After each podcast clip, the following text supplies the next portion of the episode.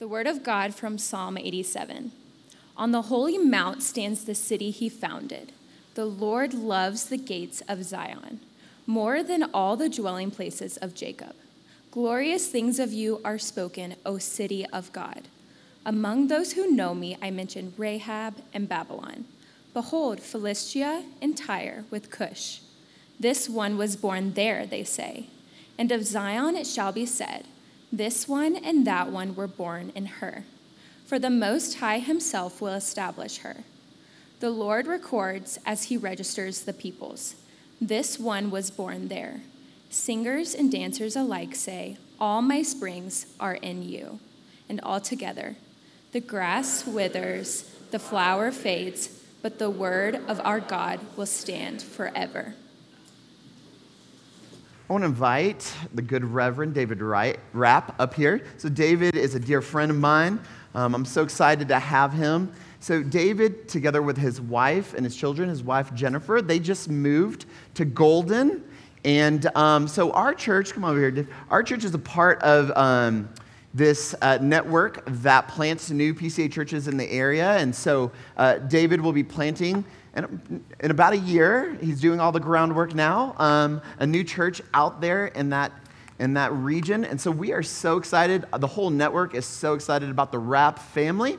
They just arrived to Colorado. He planted, what, 15 years ago, Redeemer in 14 in uh, Killeen or in Temple, Texas. In Temple, Texas. And um, we're just so thankful for you, man. The whole network just loves you and cares about you. And we feel privileged to have you and share this pulpit with you. So can I pray for you and then I'll and then I'll leave. Father, thank you for David. Bless him, surprise him with joy, even as he shares from your word, and um, illumine these sacred words that we would be um, earnest listeners, ready to learn and grow from you. We love you. Thank you for this time. In Jesus' name, amen. All right, buddy, it's all you. Thank you all. Well, it is, it is fun and a privilege to be here with you all. Uh, as Ronnie mentioned, my, my wife and I have uh, three older kids who are, uh, they're all out of town this week, but we were all able to visit with you last week. So thank you so much. Um, you didn't know who we were, but you gave us a, a, warm welcome and we're super friendly. So thanks for doing that. Uh, we just moved to Denver three weeks ago, um, as Ronnie said, to begin the work towards starting a new church in uh, the Golden and Western Arvada area. So we're excited to be here. And you know, when you move somewhere, when you relocate, there's always this desire to become local, um, to inhabit the place. I always have a desire to be seen as local, to be connected to the place where I am. And, and my kids always make fun of me. You know, they say, Dad, you're local everywhere. Um, and they say it in jest because they're, they're laughing at my efforts. They know that that's kind of an, an idol of mine to be local wherever I am. Several years ago, we got to visit Europe. And you know, we'd be walking through Paris and I'd be like, okay, let's, let's not bring the cameras out all the time. You know, can you try not to be like looking for directions on your phone constantly? Because we don't want to look like tourists. As if there weren't 187 other things that clearly mark this out as not being from here. Um, we've had the privilege of visiting family in Hawaii over the years and connecting with a church plant there. And you know, I'm always wearing my board shorts and my flip flops and trying to fit in and my kids just laugh at me. I think it's maybe my, my pinkish white skin that marks me out as not being a sun baked local there. How long does it take to become local in a place? You know, when we've been in Hawaii, I've thought a lot about what would it look like to live here and how long would I have to be in this place to be local? And I think there, probably at least three generations, but probably, probably never. Um, I would probably never fit in, never be seen as an insider there. And then I have this desperate longing to be local where I am. I've been listening to a Denver podcast a lot to learn some of the local flavor and get to know the place. And during this one episode, one of the hosts was asking one of the guests, who's an expert on something related to Denver, you know, how long have you lived there here? And this, this guest said, I've lived here five years. Like it was an eternity. Um, and so I wonder, you know, what is the time to local, the TTL? You know, how long does it take to be, to feel and be considered local. We tend to want to draw that line um, so that we're on the inside, so that we can feel like we are insiders, locals. And I think there's something in each of us, I know there is in me, this, this longing to belong, this longing to be seen as a part of something, to not be seen as an outsider. And Psalm 87 is actually a song about belonging through being local. It's a song about belonging through being local. So, Psalm 87 is about God's love for his city, the city of Zion. And Zion is Jerusalem. Uh, but more than that, it's his people. So, the name actually refers to the community as much as the place. It's not just the place, it's the people. And it describes those who are included in this community who are now known as the church. And so, as the church, the family of God, we get the privilege of being part of not just an awesome place, but being a part of a people who are dearly loved. God loves his people. And it's as we grasp that love of God and feel that it's actually directed towards us that we delight in being a part of that community and we actually we actually want to welcome other people in. So maybe you're here this morning and you're exploring Christianity. You're investigating who Jesus is, and you wonder if there could be a place for you in the people that God loves. And the answer is yes, absolutely. Maybe um, you wonder does Christianity have the answer to the, the divide that we see, the racial brokenness and division in our country? And the answer is yes, it does. Does God welcome people who are presently, right now, involved in another religion or no religion at all? Does God want to welcome people whose lives and sexuality presently don't match up at all with what God describes in His Word? And the answer to all these questions is yes. So let's listen to this song that God wants to use to shape our dreams and our desires. I'm going to pray for us, and then we will dive into God's word. God, it is a privilege to be here, to be in your presence.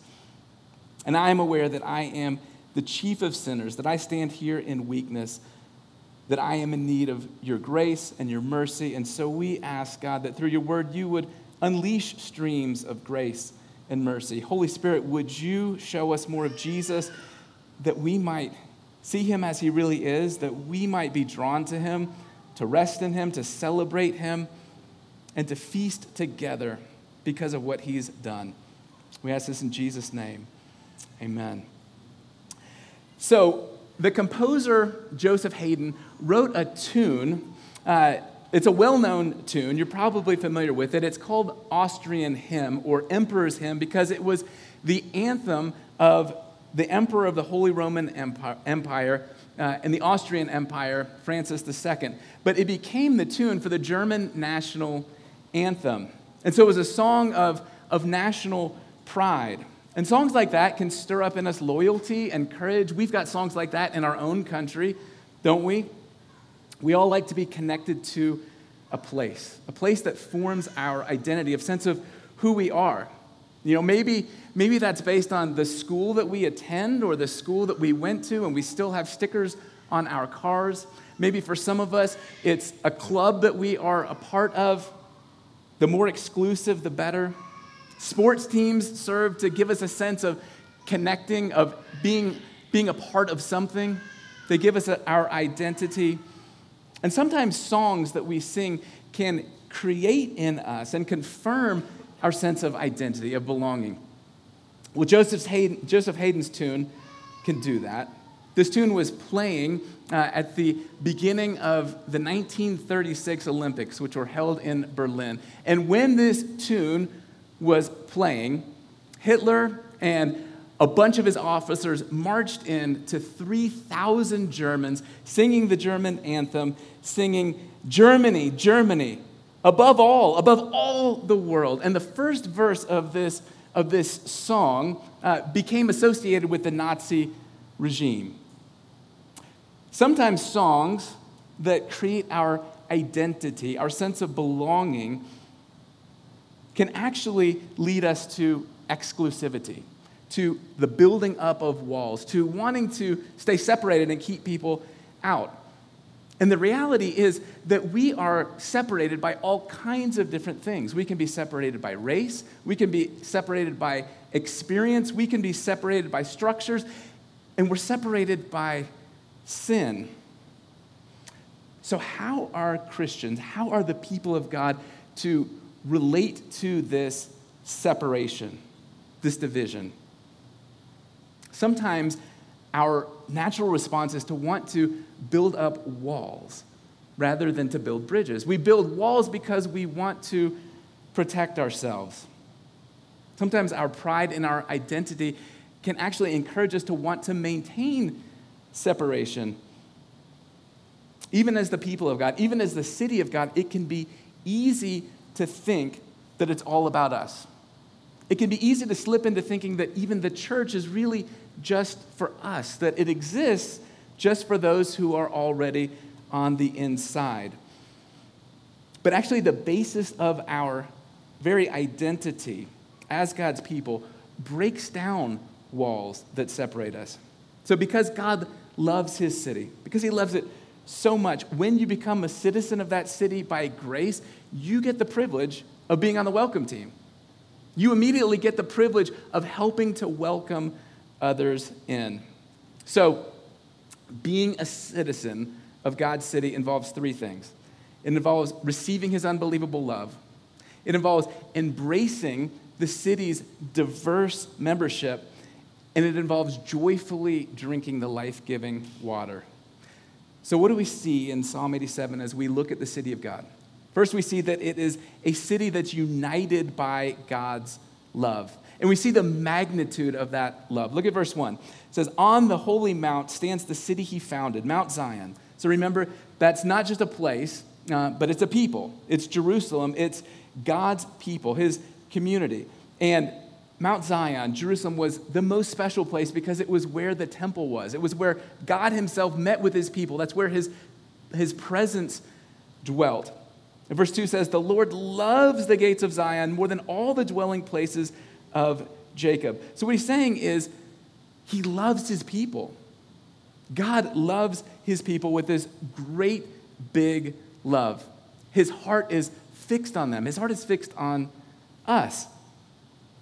verse 3 says, Glorious things of you are spoken, O city of God.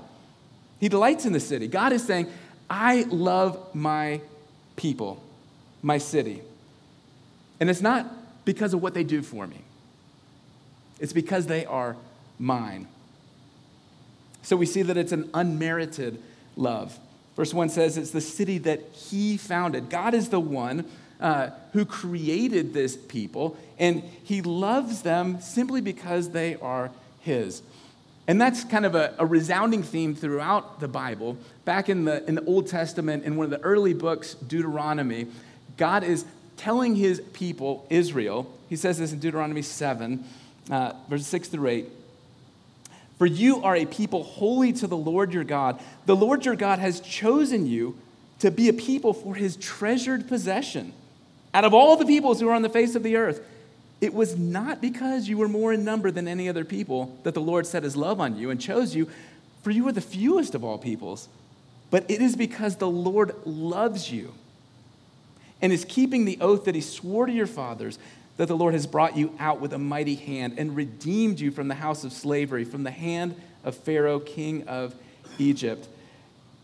And so God doesn't love Jerusalem, He doesn't love His people because they are so lovely, so faithful, because they make Him feel so good. It's an unmerited love. But the city of God is united by that unmerited love. And the city of God, secondly, is also a city united in diversity. So, Psalm 87 goes on to list all kinds of different places, these names that refer to people groups in different places. And it says this is a list of who is included in the people of God. And this list would have been shocking. It would have been really surprising and unexpected. Look at verse 4. It says, Among those who know me, I mention Rahab. That's a nickname for Egypt, the people who kept God's people in slavery for 400 years. And it mentions Babylon.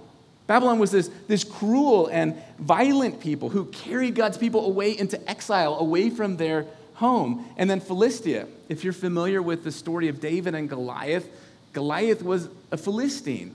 These were people who were constantly God's people's enemies. And God takes these outsiders and foreigners and makes them local. Think about, think about Texans who come up and they crowd your lift lines and they, they drive in your bike lanes. And you're like, who are these outsiders, these foreigners? But it's much, much worse than that because these are actually enemies of God's people who hate them, who attack them. And if Egypt and Babylon and Philistia can be included in God's people, in his city, who couldn't be included? Who could possibly be unreachable? So, Psalm 87 forces us to ask very practical questions. Questions like Who would I consider inviting to my church or to a community group or just to a party? Who would I consider and who would I expect to come? And, and how moral would they have to already be before I would think that they could possibly be a part of a group? Jim Elliot was a missionary in the 1950s to some Indians uh, in Ecuador. And he went down to these people who were known to be very violent. And he made contact. And in 1956, he and four others were killed uh, by a river by 10 warriors. And Jim was married at the time. His wife, um, the, she, they had a daughter, a 10 month old daughter. How would you, as, as his wife, Elizabeth, his wife, how would you respond to a people that had killed your spouse? I know that my first inclinations would be all about vengeance, wanting to burn a place down but she actually went to these people who killed her husband in order to tell them the good news about salvation through Jesus. She went to these people who had killed her husband. Many years after Psalm 87 was written, God Himself went to His city. Jesus went to Jerusalem. And He went there in order to demonstrate God's love, the magnitude of His love for His city. And even though they rejected him, Jesus didn't hate Jerusalem. He actually wept over it. He shed tears over these people, and then he died for these people. Jesus loved people who rejected him, who were against him. And after he rose from the dead, he sent his disciples out, his followers. The beginning of the New Testament book of Acts, in chapter 1, verse 8, Jesus says to his followers, You will be my witnesses in Jerusalem and in Judea. You're on a rescue mission to those people who killed me. So, as we think about our place and our world, there are certainly aspects of culture and society that are antagonistic to Christianity. Absolutely. There are people and places that seem very hostile.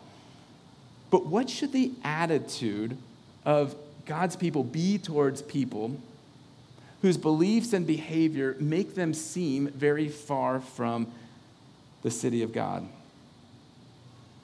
You don't get much more antagonistic to Christianity than pounding nails through the hands and feet of Christ. You don't get much more hostile than killing the Son of God. But these are the very people that Jesus loved. This is the very city that he cares about, and he sent his followers to tell them about forgiveness, to tell them how they could experience new life. So, where can we seek to be building bridges instead of walls? Any of us who are part of the family of God are here because we have been welcomed in when we were outsiders, when we were foreigners, when we were even enemies. And now we get to be a part of this community that's not exclusive, that welcomes all kinds of people. And that's one of the most encouraging and exciting things about the church is that in the middle of this world, which is increasingly polarized and divided and against, we get to be a part of a community that stands here welcoming all kinds of people from all kinds of places in. I'm not super active on Facebook, but when we moved here, I realized that I should probably update my profile. I should probably update where I live, where I work. So I went on there to figure that out. I should also probably update the picture of my daughter who is four and now she's actually 16. So I figured, hey, I, I, should probably take this once in a decade opportunity to update some things.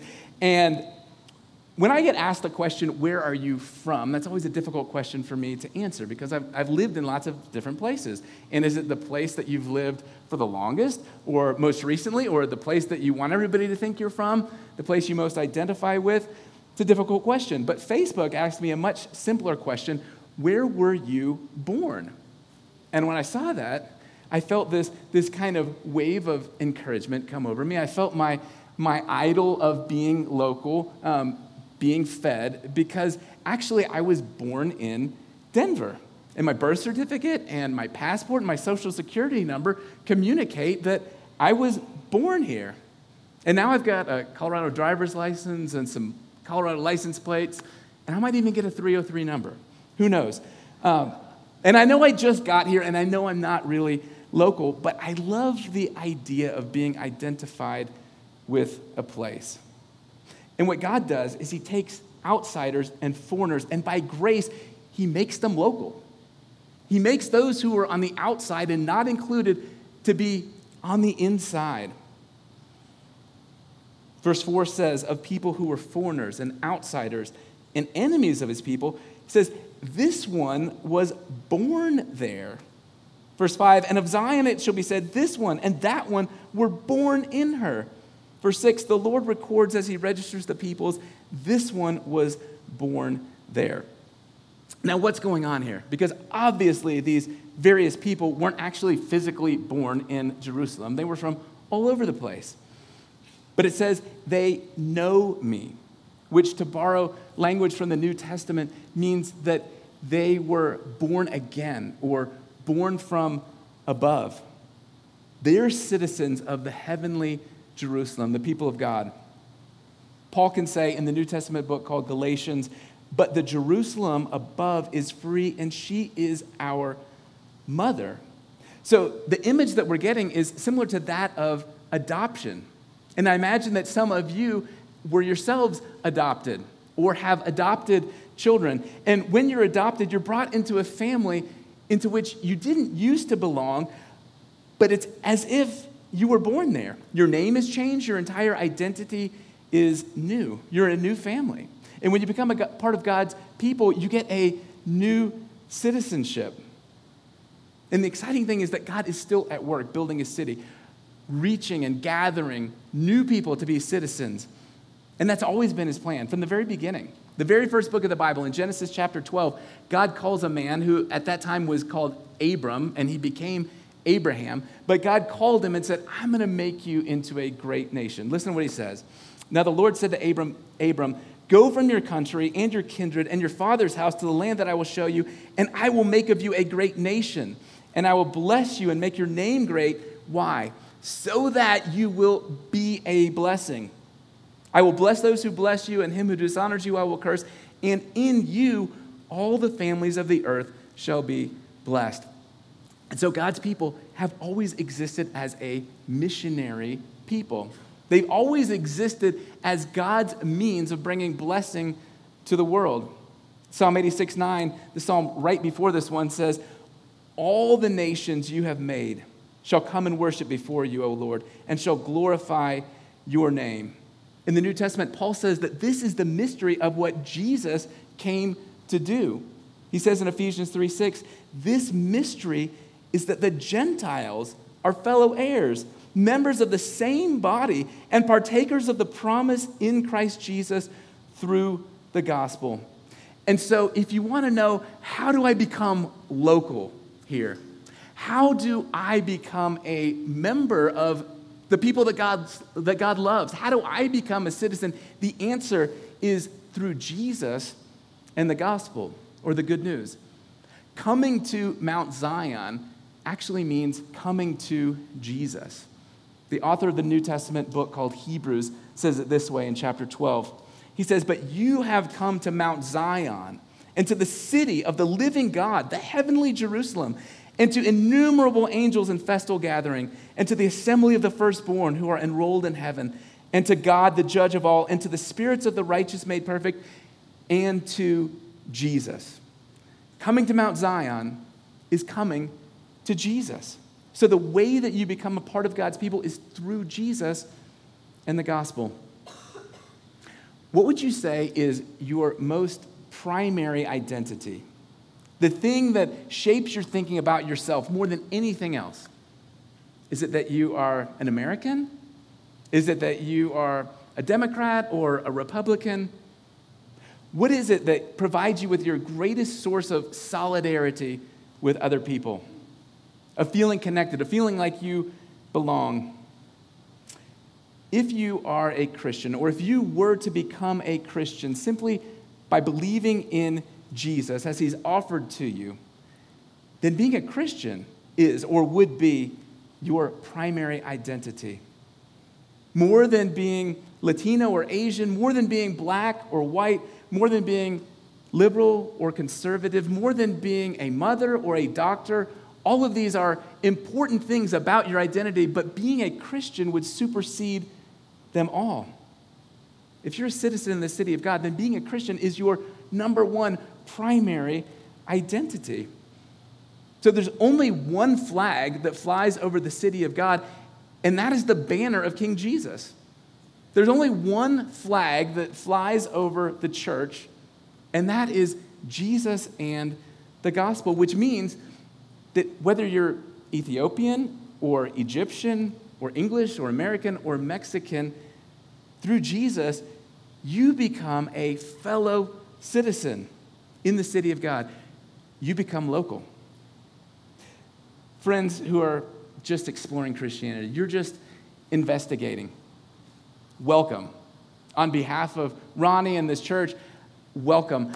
This is a great place for you to be.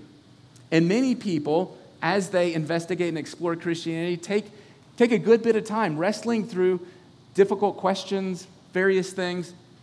And this is a great place to do that. I'm sure of that. But what you also need to know is that your time to being local doesn't have to be any longer than right now. You can be local simply by believing that Jesus died in order to give you a citizenship that you could never earn. Jesus died in order that you could be a part of his family, experience his unmerited but magnificent love. And when you do that, you don't give up your ethnicity or your race when you become a pe- part of the people of God. You don't give up your culture the city of God isn't monochromatic, and we don't have to be colorblind. Instead, we're to delight in the cultural kaleidoscope that God is building, the diversity that He is creating in this beautiful mosaic. And we get to be a part of His ongoing work. So, how can we, if you are already a citizen in the city of God, how can, how can we grow in our our sense of being interested in the spiritual welfare of the people around us? And the answer is only as we ourselves are joyfully drinking of the life giving water. And so the city of God, finally, is a city delighting in life giving water together. The church together is an evangelistic community. We always talk about what we most love, what we're most moved by. We do it easily. If you love a sports team, it's not hard at all for you to talk about them, to sing their praises to your friends. The city of God delights in Jesus and the gospel. Verse 7 says, Singers and dancers alike say, All my springs are in you. These are joyful people. They're singing, they're dancing, they're animated. And why? Because they've got something to celebrate. They've tasted the life giving water.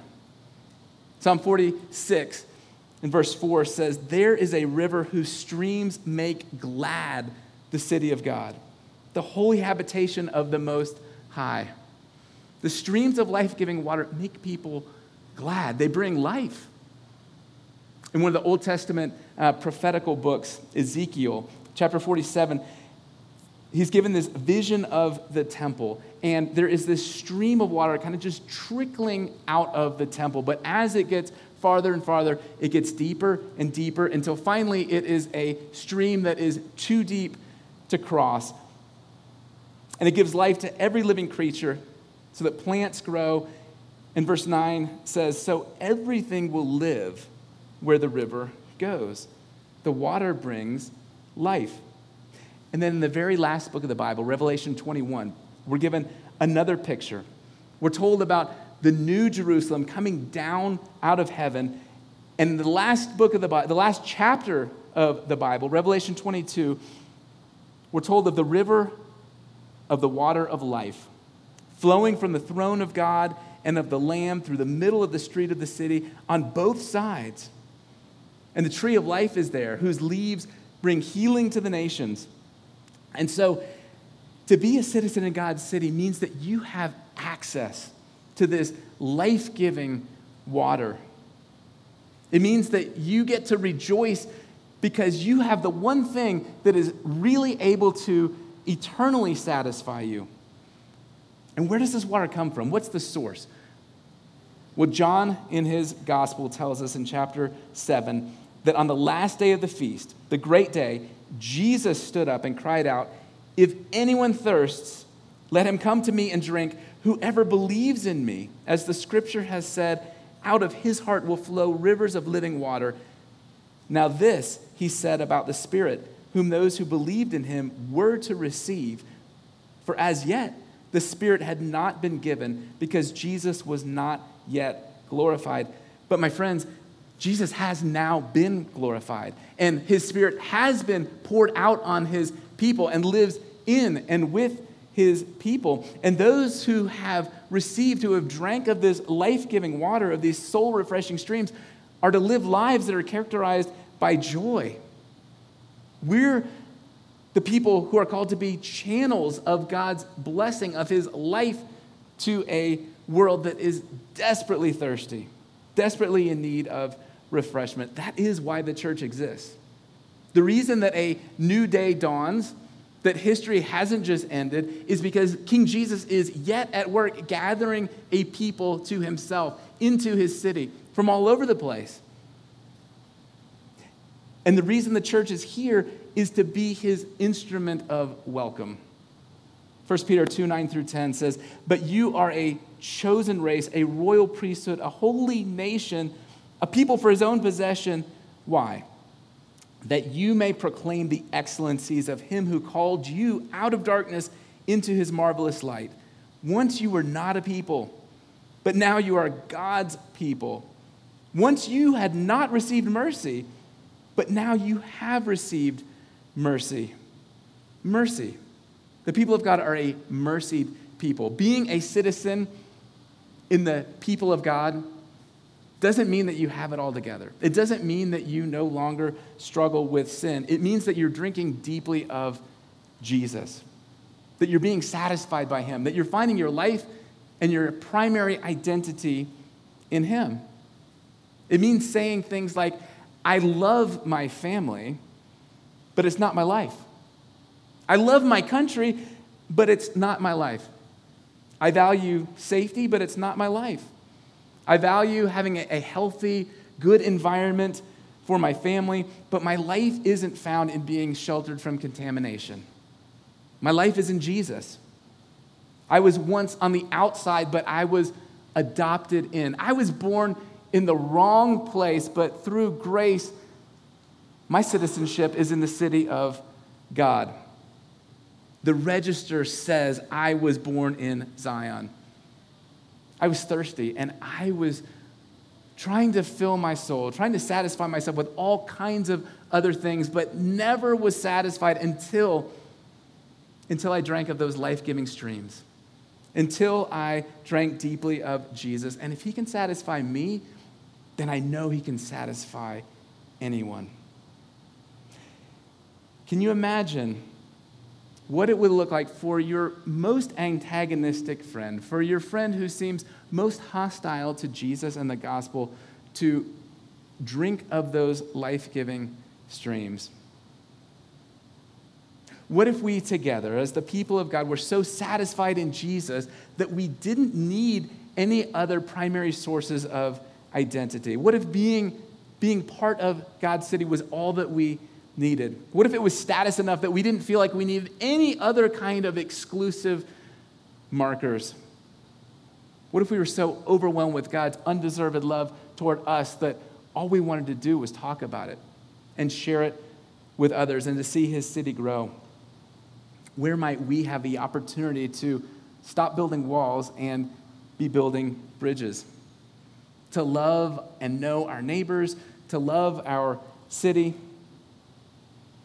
those who say, All my springs are in you, know that they're part of God's people by grace alone. The gospel creates this, this life giving community that is actually a, a joyful presence in the midst of a divided world that sits and welcomes other people to the feast in order to taste and see that God really is good, in spite of or despite of what all their other assumptions might be. So rather than sing songs that, that build our identity and pride on exclusivity, the people of God have the privilege of singing songs that build our identity and our security in the gospel of grace.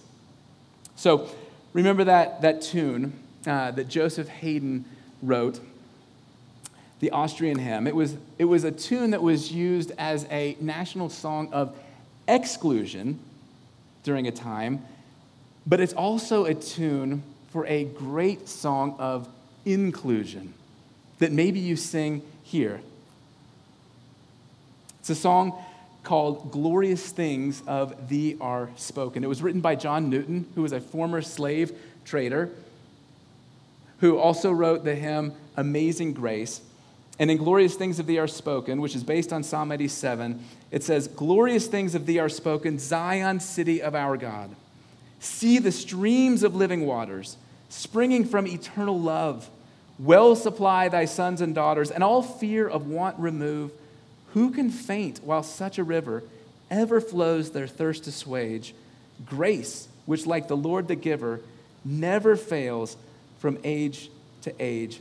And so, this particular psalm and the song that's based on it serves as a reminder to the people of God who are in the family of God that the church exists to be a part of what God is doing of gathering and welcoming people from every tongue and tribe and language and nation to become local through Jesus. And so, as we ourselves drink from these streams that brought us in, we have the privilege of welcoming others in as well all kinds of people, all kind, from all kinds of places, will one day say, I was born there. And God might desire you to be a part of somebody's story. So may God be pleased to use us as a labor and delivery wing in the communities in which we find ourselves, where God is at work adopting people into his family, making outsiders local in the city of God. Let me pray for us. God, we thank you for your kindness toward us and your grace that welcomes us.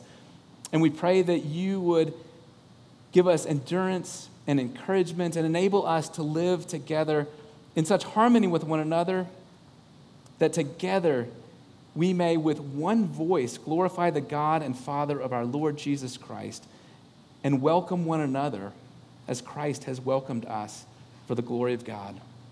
Amen.